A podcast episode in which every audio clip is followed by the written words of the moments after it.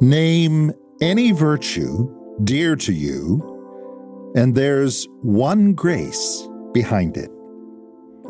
Even the Bible's best known virtues love, joy, peace, patience, kindness, goodness, faithfulness, gentleness, and self control grow from one even more remarkable quality humility.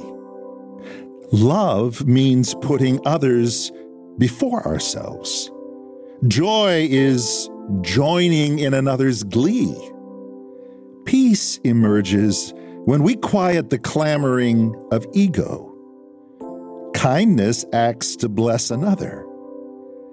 Faithfulness means being loyal to someone other than ourselves.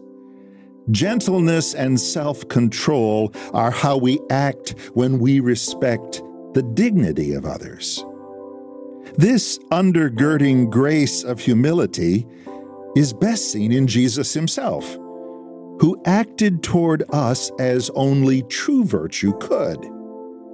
Though he was God, he did not think of equality with God as something to cling to. Instead, he gave up his divine privileges. He took the humble position of a slave and was born as a human being. When he appeared in human form, he humbled himself in obedience to God and died a criminal's death on a cross. Only magnificent humility would offer saving grace to undeserving folks like us. As we learn Christ's humility, we grow in grace and virtues.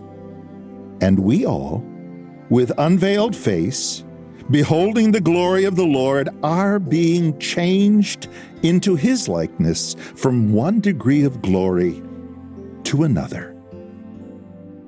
Learn whose you are, and stay in grace.